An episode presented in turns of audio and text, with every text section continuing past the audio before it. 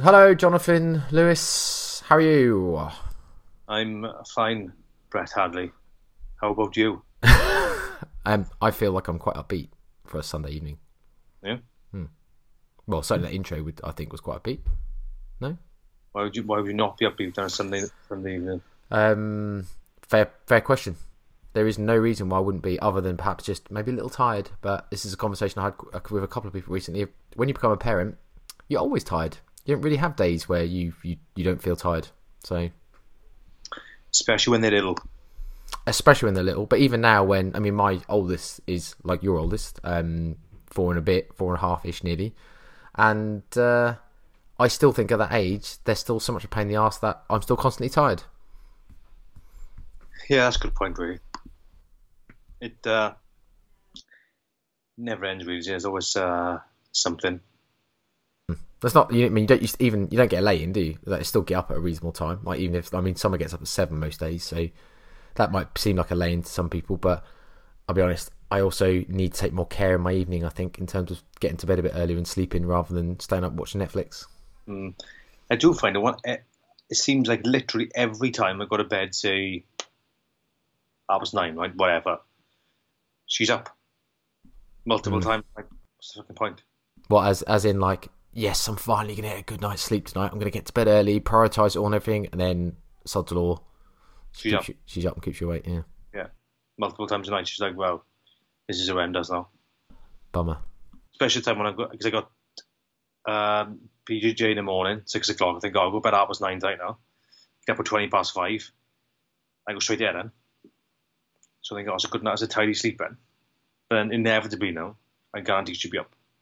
Yeah. Plus, also, I guess you being a um, a shift pattern type worker, different variant shifts must be more difficult to kind of get this structured routine, consistent, or no. any type of consistent sleep. You've never, you've never really do. You can have, obviously for me, you've got your your four days off, so you can be consistent there. Then you get your day shifts, so you can be fairly consistent. You just have to be, you have to go to bed a little bit earlier because you're up and like, I can push it to ten to five. I can get up. But then the night shifts, and you can't do that, can you? So you got, it's really speaking, it's only two out of eight nights.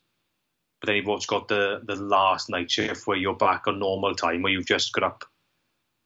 Maybe you've been up all night. You come, so you get up in the morning, eleven o'clock, twelve o'clock, have a bit more of the day it's hard to go back to sleep at, eight, at nine o'clock at night then again.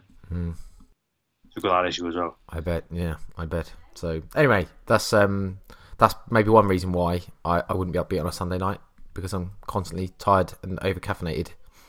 That you do get that cycle: over caffeinated, under caffeinated, over caffeinated, under caffeinated. Hmm. Have I drunk one coffee today? I haven't drunk any coffee today. I did have a uh, uh, well, an energy drink. It was actually a nootropic, but I'll just call it an energy energy drink just for the um, sake of it, just for the ease. But it was a nootropic. But it was a Myprotein. What are they called? Command something. I think they're called something or other. But um, I can't remember what's in it. Obviously, a load of caffeine, but some other stuff as well. I did have one of those prior to my leg session this morning, and I haven't had any caffeine since. To be fair, so that was eight o'clock this morning. Hence the under caffeinated. Uh, see, I can't even speak. Under caffeinated state It's good effort for one day. That's, a, that's, actually most of my days, to be fair. As in, most of my days is a large bolus of caffeine in the morning when I train, and then very little after. I might have a coffee at some point in the morning if I'm at home on my Barista Express, or if I'm not home, if I'm in an office or out and about, then I might buy one out. But I wouldn't usually have any more caffeine than that. Which obviously, I think my daily intake of caffeine isn't that high, especially for you know air quotes fitness professional because I guess caffeine and fitness professional is quite the synonym. But if you do rely on caffeine through the day, you probably need to reevaluate your sleep. Not you mm. personally, but people rely on caffeine. Well, it's it's always those people that ah, I can drink, I can take a coffee to bed and I'll be all right. But I still deny that people can drink caffeine into the afternoon and evening, um, and even and obviously taking it directly to bed is just ridiculous. But I still deny that those people sleep, who claim that they can still sleep fine, that there isn't some negative effect because it just makes no logical sense that taking a stimulant before bed No. doesn't harm your sleep. I suppose different people metabolize it quicker or, or slower, but is it going to be that much quicker that it's not going to, you're not going to see effect if you're drinking at 8 o'clock at night and go bed at 10? Well, this is it. This is it. And yes, you're absolutely right. There are people that metabolize it quicker, but there are people that literally take one to bed. They'll go to bed at ten o'clock and take one up to them, take it or drink it, and then like try to go to sleep. And I'm like, hmm. But they, they but then Like my my parents are one of them, or were. I don't think they do anymore, but they used to. that is bizarre because I think people fall into the trap of, yeah, I'm sleeping, I go to sleep okay, but I have a restful sleep. You don't really know, but you may feel like shit in the morning. You think, oh, I slept all right. Did you really know? Hmm. Because it's like, well, if you're taking a if you're taking it to bed at ten o'clock, the half life is six hours Yeah. potentially. That, that's what that's what I think. Yeah, I think a lot of people might still fall asleep okay, but their latency or like quality of sleep is still not as good as it could be. And I think that, like a lot of things with when it comes to health and wellness, human beings are very adaptable, and I do think we kind of get almost used to a baseline or certain state. So you know what it's like when you start working with someone and you know they've got historically a pretty poor diet, poor exercise regime, don't really look after themselves from a well-being perspective, and but they don't they don't say like oh i feel crap all the time or you know i feel particularly bad. They just want to make some effort to lose some weight whatever. Um, and then when you start working with them and you start improving all of these kind of actions and behaviors which result in obviously more vitality and more energy levels and more they're like i didn't know i felt so shit all the time now i realize that i shouldn't have been feeling like that my baseline was really shit and actually the baseline should be where i am now like far more energetic far more vigorous far more um, like with far more vitality and stuff does make a big difference Yeah, yeah, you're right. People don't realize until they've seen like the other side almost. Yeah, and I think that sleep's a bit like that. I think a lot of people that go, "Yeah, I sleep fine," they don't actually realize that they just got used to sleeping like poorly all the time. They just, you know, because like you do, I think you do habitualize or get used to just like general low levels of sleep as you do as a parent. You know, you kind of just like those first, you know, few weeks of being become a parent and that like lack of sleep does hit you really hard. But you soon forget and get used to it, don't you? And you just kind of get used to the kind of constant, well, always feeling tired. The constant horrificness of being tired all the time. Yeah, yeah. But I was having this conversation yesterday um, at uh, a Christmas event party um, that I went to. That's where it come about. I sat in a room full of killers. Room full of killers. Mm. Your BJJ party. Yeah, see, not literal killers, but we, that was funny because we were having this conversation. I was like, "This is funny, isn't it?" Like there was thirty people in. We went to um, a place called Junkyard Mar- Junkyard Market in Norwich, which is like a street food vendor thing, like an organised street food vendor thing. Really cool. We had like a big, like one of those alpine dome type things with like you so you can see out to the, the stars and stuff. Just us in there, and I thought if you were to come to this sort of event, you know, a bit beard up, a bit too leery and laddie or whatever else, and then you get, get in a fight with someone, this isn't the group you want to get in a fight with. Like 30. Especially combat. Especially Yeah. close contact, I mean. That's what I mean. I was going to say 30 killers. I probably mean 29 killers and me, let's be honest. But yeah, 29 and 1. Um, but I was thinking that is sort of, and to be honest, a lot of them are very unassuming. Like in plain clothes, sitting there, you probably wouldn't, a lot of people wouldn't think twice about like just getting in a fight or whatever else because you wouldn't think anything of it. That might backfire quite soon. You're like, oh shit, what have I done? The, like the fear suddenly kicks in where you're like, oh, I've made a mistake here because you feel ended up on your ass, like being strangled to death. I think that is the problem with a, with not it's obviously not a lot of people, is it? Maybe a lot of youngsters are full of bravado, full of beer, who have no skill. They don't understand what they don't know and what other people do. It's like, oh yeah, I can swing a few punches and that's it. It's like, well, not really. They can't even. they- Let's be honest. That type of scenario, describing there, they probably can't really actually swing a punch. Like people, it's it's amazing the people that think they can fight probably actually have no idea what fighting really is in terms of like the, the skill and the the required ability to fight. And I'm not, I don't mean that in like a street fight. I mean just like there is fighting is a skill, and everyone thinks they can fight, but actually most people can't. So when you go in BJJ, you are you are fighting in you when you spar and you are fighting with someone, and it's like you do for a couple of minutes, and imagine that is a life and death scenario. You've got fucking problems. You've got to be fit, and unless you can finish them off very quickly, it's a fucking bad place to be in if you're losing. Yeah, I know. I know a lot of people claim like, oh well, you know, you're confined to rules in in these fight sports, and you know, in a street fight, I'd I'd, I'd stab you or something, you know, whatever. And uh, there is an element of the, of that, I guess, in in like if you did get into an altercation, there are obviously, you know, you're not confined to the certain r- rules that you would have in BJJ or whatever. You know, people can use weapons and all this stuff, but it does make me laugh the people that seem to think that makes it completely and utterly like useless then because you know i mean i'm sure and certainly do in our class but a lot of the stuff that as much as you're kind of competing in the sport it's also partly used for self-defense. So where whereby like yes striking obviously isn't a thing in bjj well is in combat bjj but not in normal bjj um, when we go through things i guess some of the movement patterns and stuff you talk about in drilling would start to include some conversations around like a, a position where you're vulnerable to striking and stuff. So that when you're using it outside of jiu-jitsu and you're using it more in a self-defense perspective, you can understand where you're vulnerable. So it's not like it's like most people wouldn't be still aware of certain situations outside of kind of like the, the strict rules of BJJ. Like, oh, you can't grab two fingers. Like, well, someone's going to grab two fingers if you're having a fight with someone, aren't they? Or if you're trying to defend yourself. You know, you're not going to give a shit about grabbing two fingers. You're going to do what you can to basically strangle them and get out of the situation or whatever if you need to. I mean, obviously, first thing you do is run. I mean, I still would first thing I do is run because I'm not going to get in a fight unless I really have to. But you know, well, you're right. Yeah, the first thing you do is not bother in the first place. Mm. I don't bother going out anymore on any fashion like that. On like local pubs, nothing clubs, no, never. Don't interest me at all whatsoever. That's because we're old, mate. We're mm. really old. Probably, but it's just for one, drinking doesn't appeal to me in the slightest and people irritate you when they get drunk. Day like just shut up. You know my fucking tits now. Shut up. That's just people generally though. I sit there and just think, yeah, people irritate me generally. So yeah, you're probably right there. So I mind going out for food and then leaving, but I'm like, like a couple of people we know would like to go.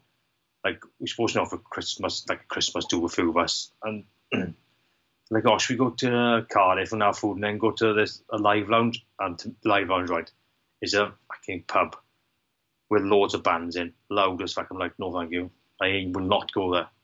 You can go there, I ain't going. Forget it. Ram packed. People are wrecked out of their heads. Music's too loud. You can't talk. It's too busy. No, thank you. Keep on. I'll go for food. Go on. I get the impression you don't like live music.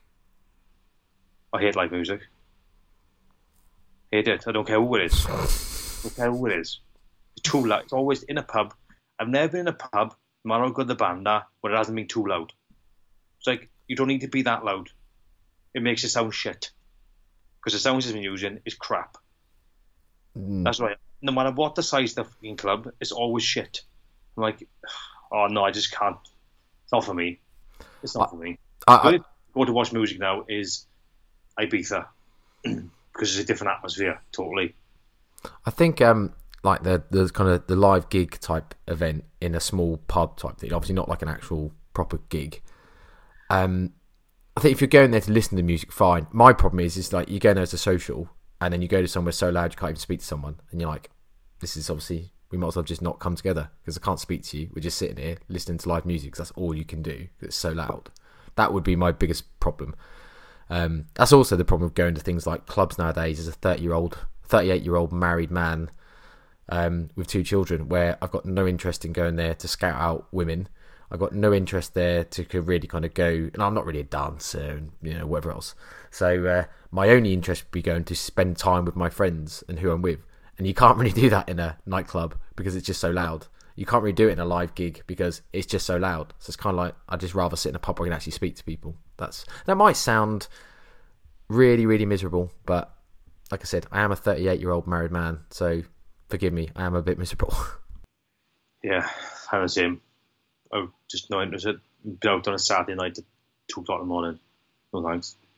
I, Right. I I walked down um, on Friday night. I walked down the what was voted at one point in time the most dangerous road in Norfolk, I think, or maybe even in East Anglia, maybe a bigger region, but with the Prince of Wales Road in Norwich, and um, yeah, not a very nice place. I must admit, it's pretty rough. Obviously, I used to frequent there a lot when I was younger, but I look back now and think, oh, this is horrible walking down here. Everyone like off their tits, drunk, people spilling out into the streets, and I wasn't even late. I mean, it was like eleven o'clock. I was then getting the last train home, and um, yeah, obviously I was sober. Just look at these people, thinking this is horrible. I, I was surprised at how many like gentlemen's clubs are now like popped up out of nowhere. Thinking not that I've got a problem with gentlemen's clubs. You know, if people want to go and watch women dance, as long as the women are treated well, then fine, go for it. But like, it's just amazing. How, there's like half a dozen on one street. It's like, how many do you need? It's a lot, yeah, isn't it? Yeah, but um, anyway, that was my my views of that. But like talking about being sober, I guess this is quite a useful segue into like a good conversation. I think, especially this time of year, because these types of things like happen at the weekend, Christmas do's and parties. For anyone with kind of any um, impetus of wanting to kind of look after their health, or anyone with any kind of specific goal of weight loss or that type of thing, drinking this time of year can get out of hand. I guess it's kind of interesting to think about people's views on alcohol. And I, I guess like it's partly come up with a conversation of a client of mine around alcohol over like just I guess maybe preface it a little bit. Um, he's he's had some I don't know if I want to say issues with alcohol, make it sounds a bit extreme. I don't know, or, or maybe not the right context, but I can't think of a more appropriate word. But he's had basically he's had experience with alcohol, and he's you know kind of a, a reasonably big drinker, or has been, um, and clearly knows he wants to cut the amount of alcohol down. It's uh, he he does have a weight loss goal. Clearly, found out that alcohol is detrimental and hasn't helped him towards his weight loss goal. Um, he's also been able to experience that he can still lose weight and drink alcohol. So, like as we all know, is possible. But I guess it's um, he's gone through this journey of of kind of including alcohol, deciding that it wasn't optimal, completely excluding it for a while, but with the view of maybe introducing it back in, introducing it back in, perhaps not kind of being as successful as he would hope or as kind of had the same enjoyment or the same experience as maybe you thought you might have, and gone back to the other way, deciding to exclude it again completely. Um, and that might be a good or bad response, really, depending upon your perspective or view. Um, but it's an interesting one to think about because we've had lots of conversations about alcohol and its place in someone's diet, in air quotes, as in like the Greek meaning of diet, as in what you know, your what someone consumes, so their actual diet, not diet as in the cultural or colloquial weight loss diet. So, yeah, it's an interesting one because I guess like,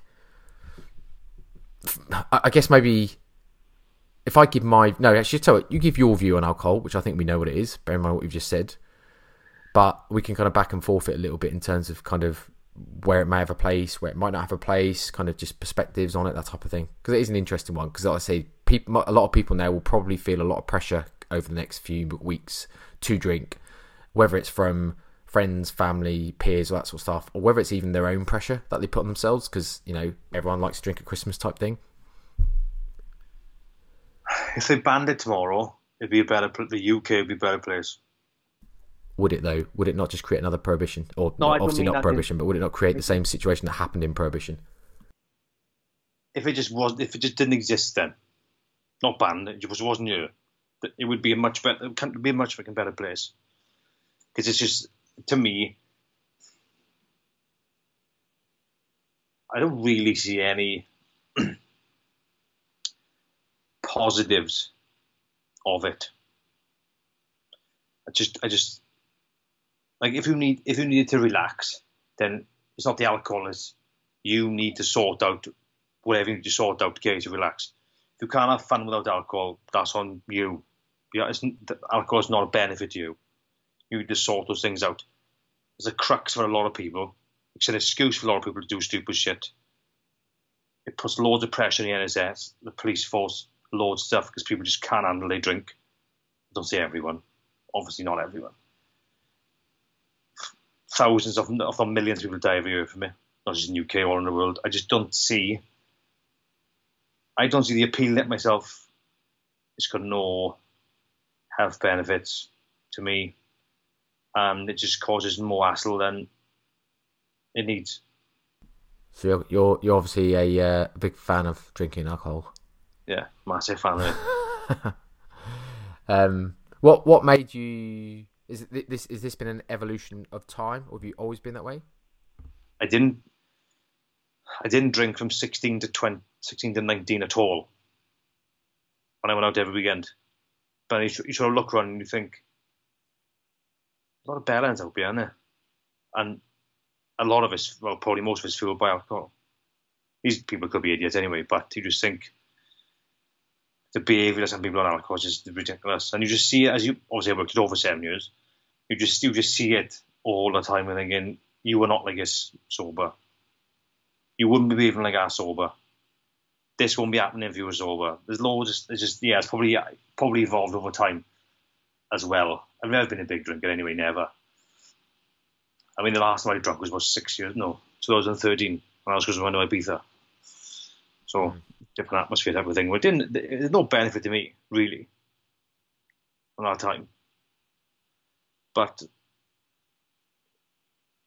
I think it's more of a UK thing, I think, because in Europe there's a, there's a different uh, culture around drinking in there. We, the UK are generally yobs. They can't go, oh, I'm going away now, let's go and drink from 9am in the airport till, till I get back. I'm like, it's fucking pathetic. You are pathetic. That's what I think. And it's just that, and no wonder the country's got such a horrendous reputation abroad. What are you, well, it's English normally. They say, are you English? Yeah, oh, fucking hell. There we go then. Yobs, fighting, misbehaving, acting like pricks when they go out. And generally speaking, that's what happens, isn't it? I just, it's just, to me, alcohol is a negative thing in okay. almost every situation. Okay, I think um, I don't. I I I have similar views, but I just think probably not quite in the same level of strength of those views. In that, I mean, yeah, a lot of things you said I absolutely agree with. I mean, we do have a drink problem or a drink culture in in the UK, especially, which I don't particularly enjoy. Um, I think I mean, for me personally, alcohol is something that has more negatives than positives. Therefore, it's just not something I include in my life and lifestyle very often. Like it's re- very infrequently. I do think there's an element of, I guess, I don't know, just just bring, kind of bring it back to the real basics. I think, yes, there's obviously some some negative health connotations, but like anything, the dangers in the dose, or the you know the the, the kind of the levels of of like toxicness um, are obviously all in the dose. I don't mean that like li- literally, literally speaking, as in terms of it being toxic. obviously, it is being to- is toxic, but I meant more kind of like the, the the the when the negative things start coming out, it's all in the dosage. I think, but I do think the dosage is probably a lot lower than what most people adhere to, in my opinion. Um, as in, like you know, a pint or two, or like a drink, an alcoholic drink or two in an evening once in a while. I wouldn't say is necessarily a bad thing. I actually think for that in that scenario, just it can add some positive things in terms of you know, kind of I guess that feeling of like social lubrication. And I know, like you say, like people shouldn't necessarily need that, but actually there is a there is something where need like a drink can just loosen you up a little bit and just gets like the conversation, your mind a bit looser, and you kind of you know, the uh, what's the word? The barriers come down a little bit. I can't think of the right word, but you're a bit freer and maybe perhaps in the conversations that you have and stuff, and that can be quite a nice feeling when you're doing it. The problem is obviously it's very very easy for most or a lot of people to overstep that line and obviously just keep chasing the feeling of of being drunk and intoxicated, I suppose. And for me, it's not a feeling I enjoy anymore, which is why I don't do it. You obviously got the negative association or negative sides of it in terms of like obviously excess calories. Um, albeit that can be quite minimal if you kind of choose the right drinks and obviously you know stick to that one or two drinks type thing then it's kind of pretty negligible. It can still have that negative effects though for a lot of people are feeling a bit crappy the next day especially as you do get a bit older. Don't know why that is. But um, if you don't look after yourself kind of hydrate um, still try and manage your sleep and all that type of stuff it's surprising how fewer drinks can still make you feel a bit ratty the next day. And obviously that then has a knock-on effect to your productivity and everything else your enjoyment of, of other stuff. Like you know if you go out a weekend have a couple too many drinks, feel a bit rough, you're a bit ratty with your family, you know, you don't have, you know, you're in a bit of a bad mood, you don't enjoy being around them, all this type of stuff. That can obviously have a quite a knock on effect. I suppose you start weighing up the the kind of the your experiences then in terms of making a choice for having alcohol versus a non-alcoholic drink, especially you know if you like the taste of drinks and beers, as we've said before, there's plenty of really good offerings now in terms of non-alcoholic variants of, of drinks now, or most people do like the taste of soft drinks like a diet coke or cherry coke or whatever as much as they like alcohol. When you kind of weigh the two options up there aren't many scenarios where i feel like alcohol's the, the better option. There's just too many negatives compared to that compared to like no negatives really with picking a diet coke type thing. That's kind of where i generally get to view and like this i've had a similar conversation with with this client where i think his perspective over kind of back and forth and exploring and going on his own little journey about it, he's got to a point where he feels like actually alcohol just doesn't really feel like it has a place in his life anymore. Where, which obviously is probably a strange thing to him to consider when he was a go down the pub regularly and have four or five pints, you know, at a weekend, you know, on maybe on a Friday night, a Saturday night, drinks with the family on a Sunday type thing with a Sunday lunch and that type of thing. And to then step away and think actually there's too many negatives now. I guess like that's quite a, that probably quite an interesting journey to be on. Does that all make sense?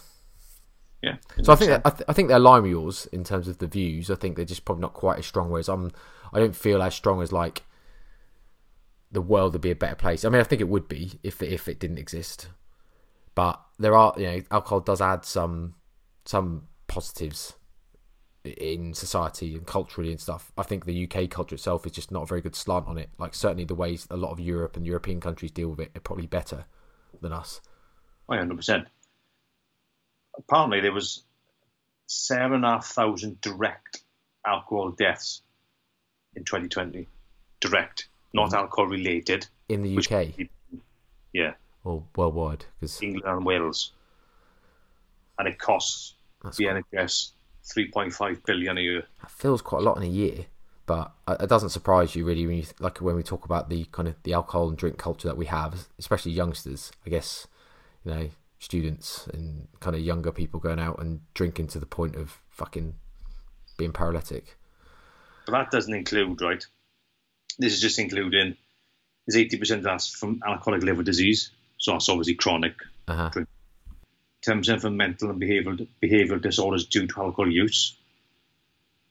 And whether that's just mental health and kill yourself or whatever. And 6% from alcohol, accidental alcohol poisoning by exposure to alcohol. So that's without people fighting and killing each other, falling over, or smashing their face and mm. dying. So I don't know many it is, but it's like, to me, the government wins about certain things. Like, we could literally fucking ban it tomorrow. Yeah. Save a thousand lives and save three and a half billion European NHS. I wouldn't condone banning it because some people you can't you can't really dictate to people what they can and can't enjoy, can you? Well, well, they try and do lately, you know, but it'd be a bit of a difficult one. But like I said, if it, if it disappeared tomorrow, it'd be a fucking good thing, generally speaking. But like, again, we're not like the Europeans. We they'll sit down with a family, have a glass of wine and food.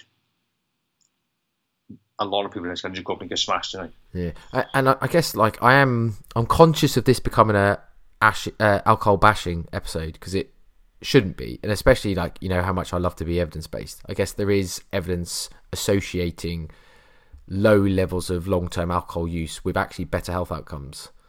So, and why that is, I don't know. Obviously, people talk about like resveratrol in wine and you know in like red wine or you know whatever as oh maybe that's something that has some sort of protective effect on the heart and what uh, you know I'm not clued up enough really to know in the in the in the evidence to kind of, talk through it in any kind of um, expertise or any authority. But I, I think aside from that I still feel like there is there there can be a place because people do enjoy it. And it's obviously it's finding for a lot of people that we work with I guess is finding that level of use the wanky phrase of moderation, but moderation or moderating how much they drink compared to their goal. Now, I do I do think obviously if your goal is weight loss, including alcohol makes it probably, in my opinion, uh, needlessly more difficult than it has to be.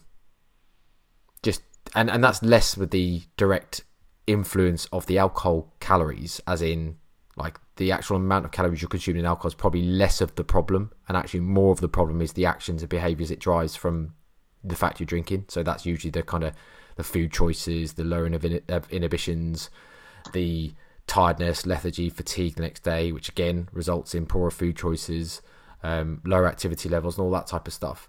And I guess a lot of that bit is the is the worst part. It's actually worse than the fact that you might have consumed. Because let's be honest, like at worst, you might consume what a couple of thousand calories of alcohol for the most part. Like that's ten pints, pretty mm. much. Like most people aren't going to be drinking that much. Some people might, but most people aren't going to be drinking that much. Um, you could easily make that a lot better and skip to lower calorie alternatives if you want to make that active choice. Or by default, a lot of people just move to shorts and stuff anyway because they can't drink ten pints of fucking beer.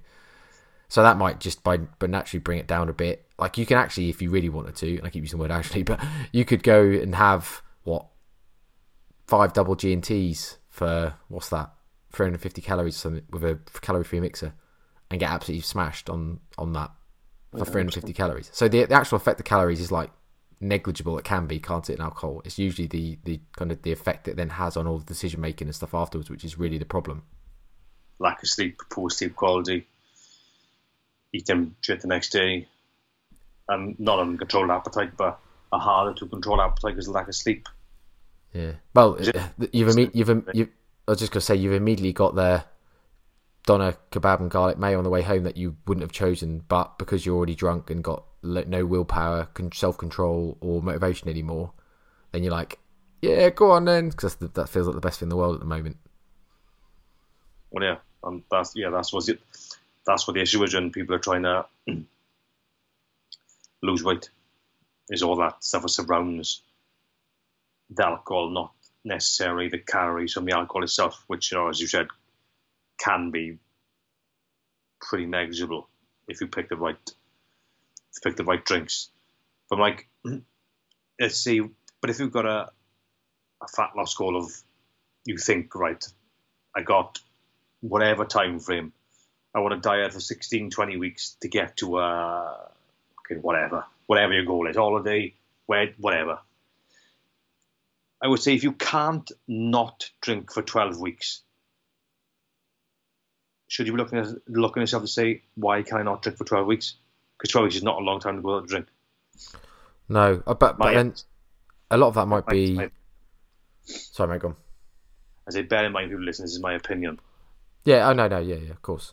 But I was going to say, like, I, I, guess a lot of it might be less that, like, given it's a bit like a like even even like just generally diets. Like a lot of people might say, I can stick to a diet for twelve weeks, but it's the things that come up in the meantime that stops giving me a clear run, which is the problem, like social occasions, holidays, you know, meals out, that type of thing, that just derails them. I guess alcohol could come in the same category a bit, where like some people might think that yeah, I could easily go twelve weeks, but unfortunately, I then have a, a stag do or a night out or something that happens at the twelve weeks, which means I have to drink. And I know what you're saying. You do, yeah, you don't have to, do you? You could just choose not to. But I guess it's just not the culture that people have kind of grown up or been conditioned to have. Yeah, the culture is a big part of it, and like we've talked about before. Me, it's our culture. It's it's it's accepted alcohol as a part of the culture. You know I mean, when it's sometimes not accepted when you drink uh, energy drink. yeah, you're thinking like, what planet do you want? The, the energy drink's the bad thing, apparently. But uh, you know what I mean? Yeah, it's just an acceptable part of the culture, and you're almost deemed odd if you don't drink. I had I had all, all the time when I was young, going out to pubs, I can have a glass of water, please. Oh, you're not drinking? If I was fucking drinking, I'd ask for a bastard pint, tonight. But I asked for a fucking water. So clearly I'm not drinking, am I? Just it, it irritates you after a while. You're like, Jesus Christ, no, I'm not. Hmm. Yeah, well, I think yeah, that that that's um, I guess that's a an accumulation of kind of just annoyance, I suppose, in terms of like if people are constantly asking you, you do get a bit annoyed or bored of kind of answering the same question again. Like, well, no, I'm not. But that, and I think obviously this is where part of the topic came about is getting asked yesterday, like, do I not? Oh, do you not drink? Because I was I had like a Heineken Zero for the first drink I had or something. And then I was drinking like Diet Cokes and stuff. And obviously, I guess it just seems like the anomaly, or it's not normal to not drink in those type of scenarios or environments. Well, it's not. It's not. It's not normal in this country. If you go put 20, 20 blokes or whatever it was, most groups you would you would probably say, "I bet all of them are drunk at some Yeah, point yeah. today." I'd, I'd be surprised if um if if there was anyone else not drinking there. Actually, I mean, I, I can't say I managed to probably even spend a lot of time with everybody, but everyone certainly that in that I was speaking to for decent chunks of the night were all drinking. I wasn't even night actually; it's afternoon. So And that's and that's pretty normal, isn't it? yeah, yeah. I wonder how many of those BJJ people have, have done weed or and or mushrooms, Probably all of them because it doesn't go hand in hand. it? PJJ. Especially Magis, especially Michael Dawson and Maggi, Ma- mushrooms. Uh, It's thing, isn't it? that's blame fucking Joe Rogan, I'm sure. Yeah, I don't. I've I've heard people talk before. Yes, it's got no side effects. Like, there's nothing that's got no side effects, is there?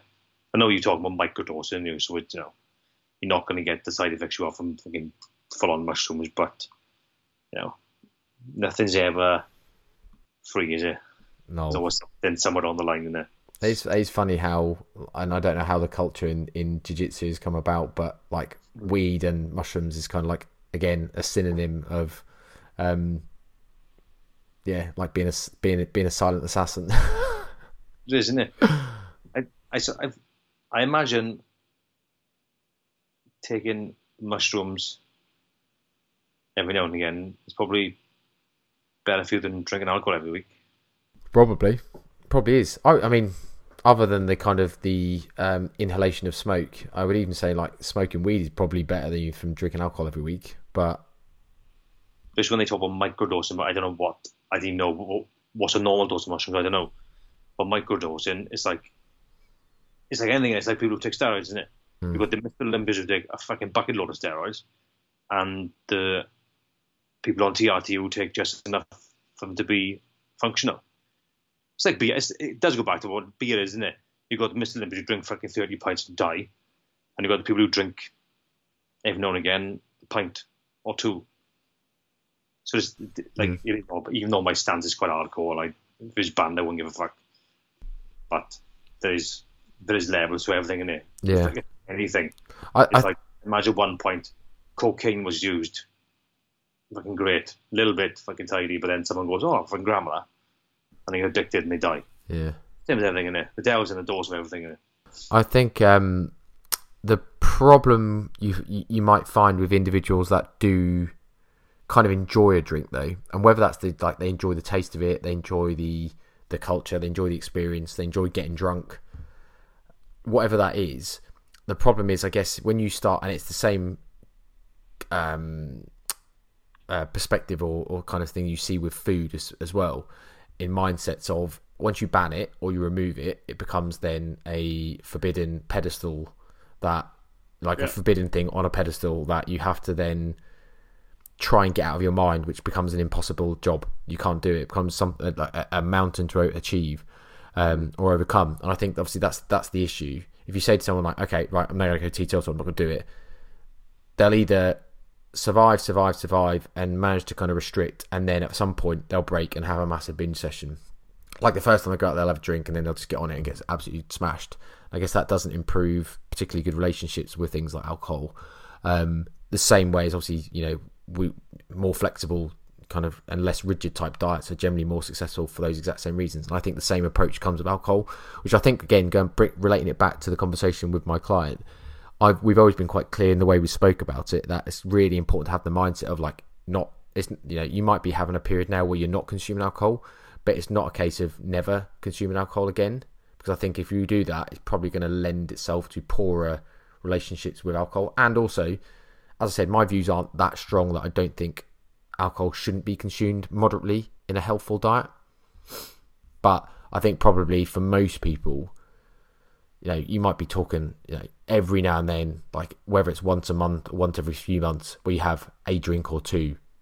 You know, not even a. a I, I don't even really like like personally for me the thought of even getting drunk anymore. I don't. I wouldn't want to drink five or six, seven pints and get absolutely smashed because I think I'd probably feel a little bit like oh I'm just out of control and I don't like that feeling. Now it'll probably happen at some point. Like I'll go on a stag do and drink and obviously get drink to excess and then get drunk probably because I'll just feel like I need to. No, actually, it's probably a bit harsh to say that I feel like I need to fit. Exactly, I've been on stag do's and not drunk, so actually, I do have enough kind of self control where I can probably say no, I'm not drinking.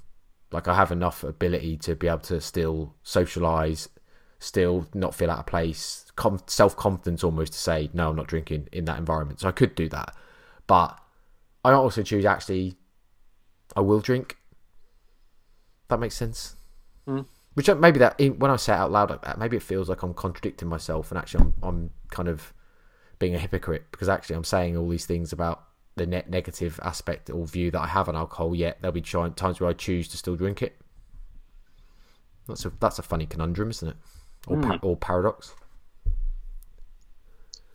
Going into it with your clients, even though your opinion on alcohol is maybe the total opposite of theirs, you've got to work it so they include alcohol as healthfully as possible that gets them to their goals.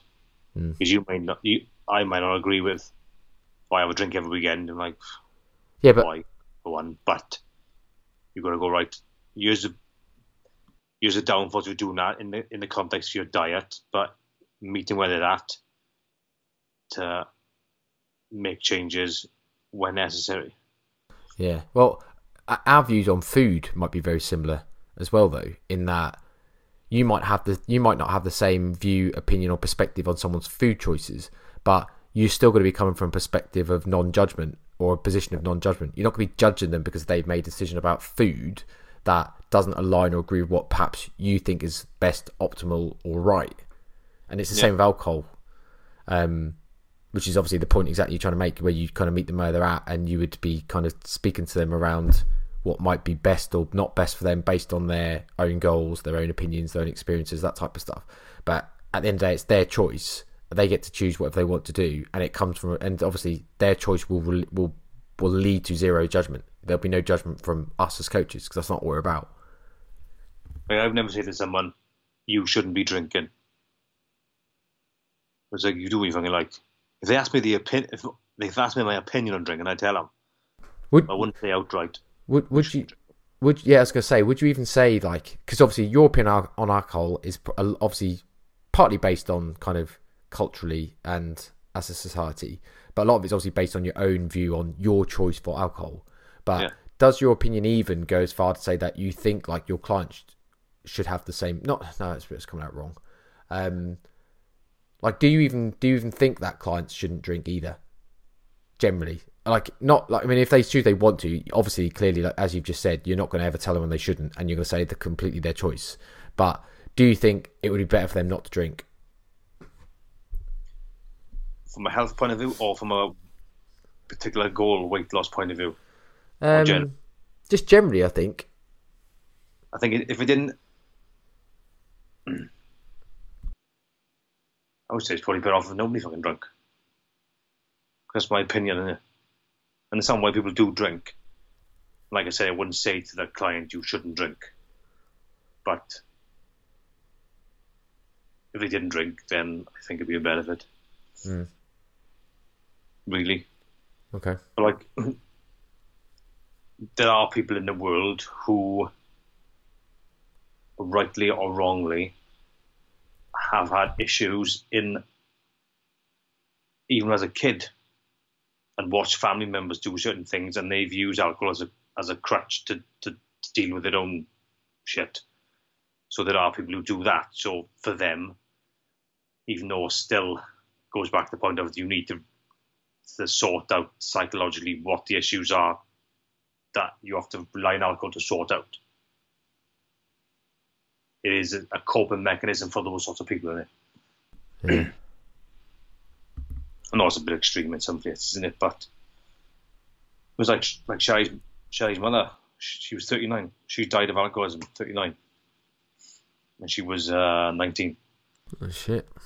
Yeah, she, she still she just drinks now and now and again, but, but hardly ever. Like I probably can count on one hand in seven years. She's been drunk. Yeah, I can imagine. Well, uh, I say I can imagine this comes from again no place of any real knowledge, but I can imagine that uh, going for that experience would would hopefully make you view alcohol as obviously. Well, I say hopefully. I guess you, it would you would see that experience and think it's not something that you want to relive for yourself um, directly or for your own kids type thing. But then I always think the same about smoking and stuff, and that's how I'm pretty sure in this, and I'd have to look it up and check. But like, I think the the data would suggest that you're more likely to smoke if your parents do than not. As in, like, if your parents smoke, you're more likely to smoke. But you might think the opposite, bearing in mind that obviously, one, it stinks, it's costly, it's you know, there's loads of negative things that you experience as a child when your parents smoke. So why would you also then kind of think, oh, that's an attractive thing to do, or or for whatever reason you decide to do it? But also you then got the potential of people seeing their parents' health deteriorate and stuff because of the effects of smoking. And you would think all those things would be enough a deterrent to, to stop smoking or to not even never start smoking, but it actually seems to be the opposite, and I don't know why. Like I said, I have to check that's that's that I haven't misled that and that's correct because obviously I can't remember, but I'm sure that's what I understand to be the case. Now that is something they should be banning now. Smoking, yeah, well, yeah, yeah, well, too much tax revenue, isn't it? But um, too big a industry and too big a business just to shut down. But um, yeah, I mean, if you change this conversation to smoking, like what? At least with there are you know you can talk about alcohol and its place in society and as a culture and kind of some positive things that it might bring.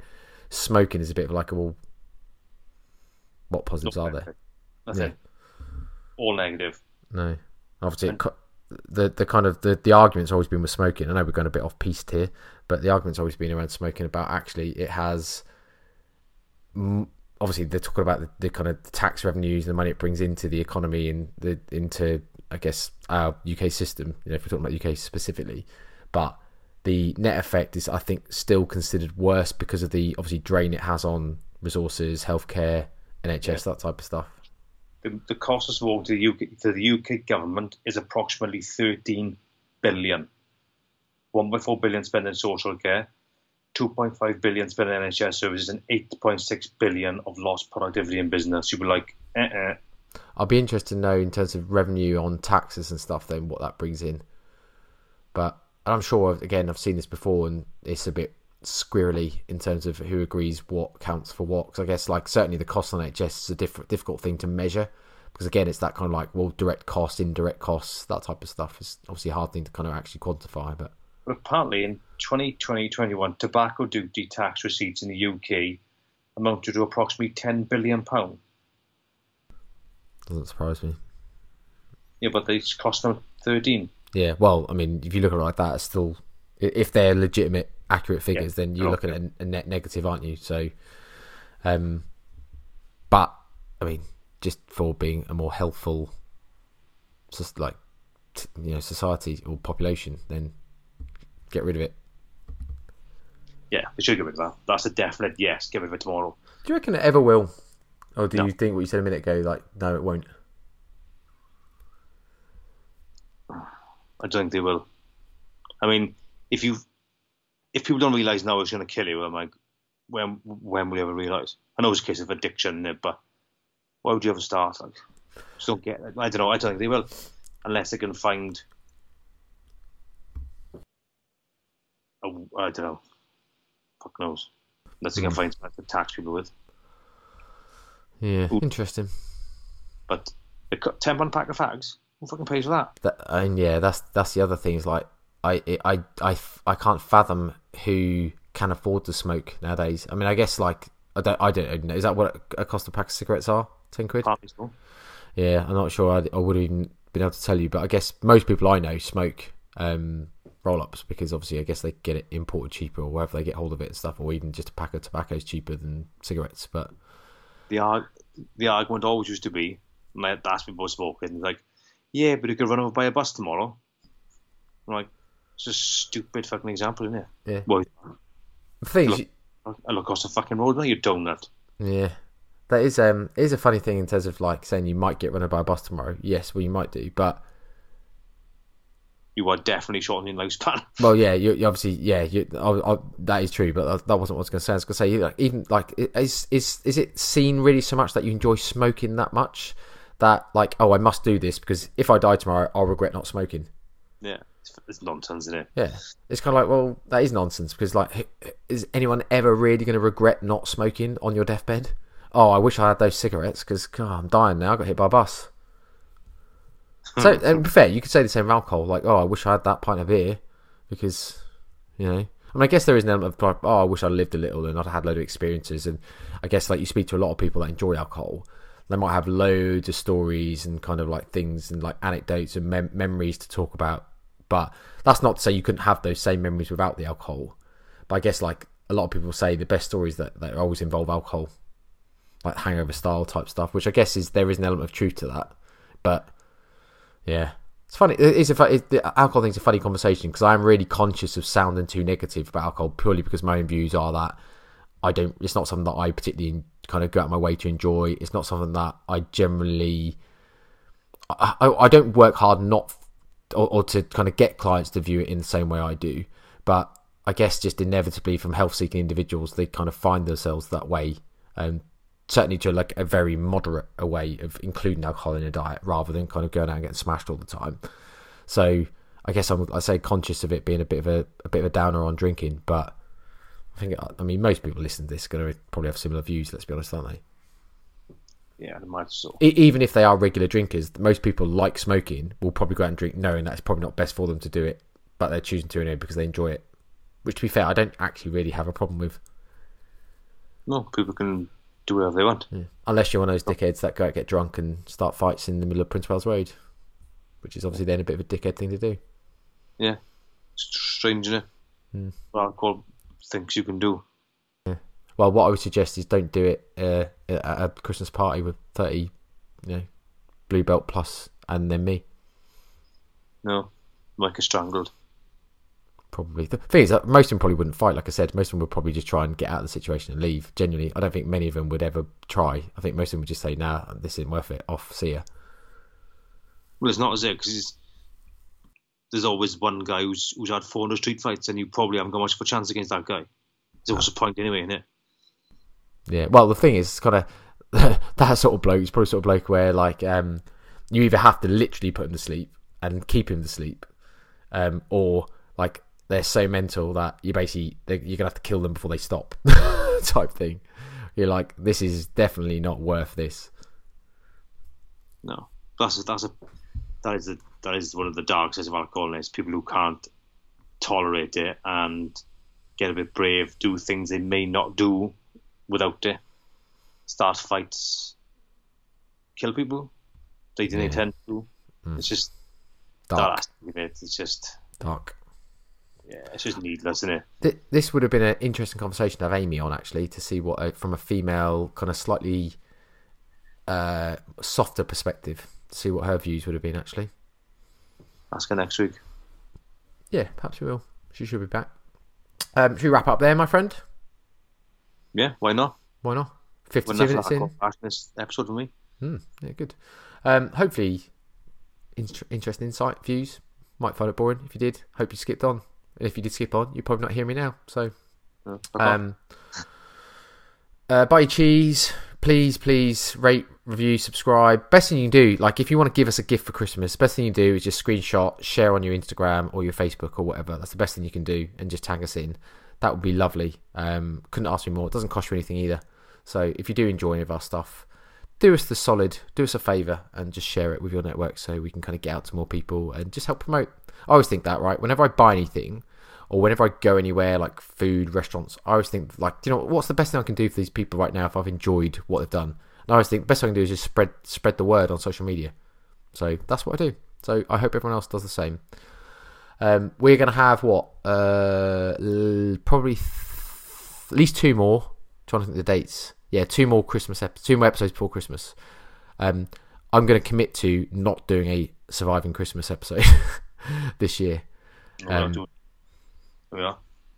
Because let's be honest, there's going to be a thousand like last year and the year before, and the year before that surviving Christmas type episodes out. So we'll have to think of something different to do again because we obviously haven't done one the last couple. I think we did do one the first year, but we were obviously new to the game. Very cliche. The last couple of years, obviously, we were like, nah, not doing that, not doing surviving Christmas because one, it's not a war, so you have to survive anything.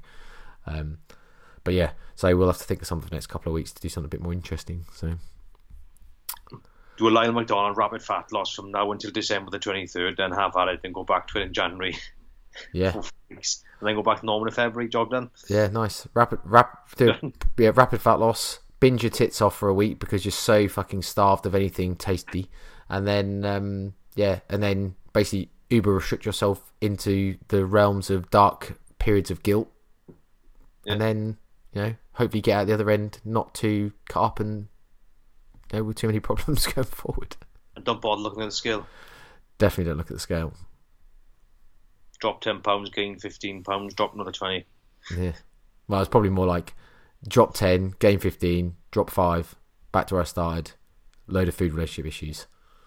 Yeah. But there we go. Right. On that note, bonjour, adios, have fun. See you in a bit. Thank you for listening to the NNN podcast. If you enjoyed the show, please help us by rating on your podcast provider, sharing with your networks so we can get our content out to more people. See you next week.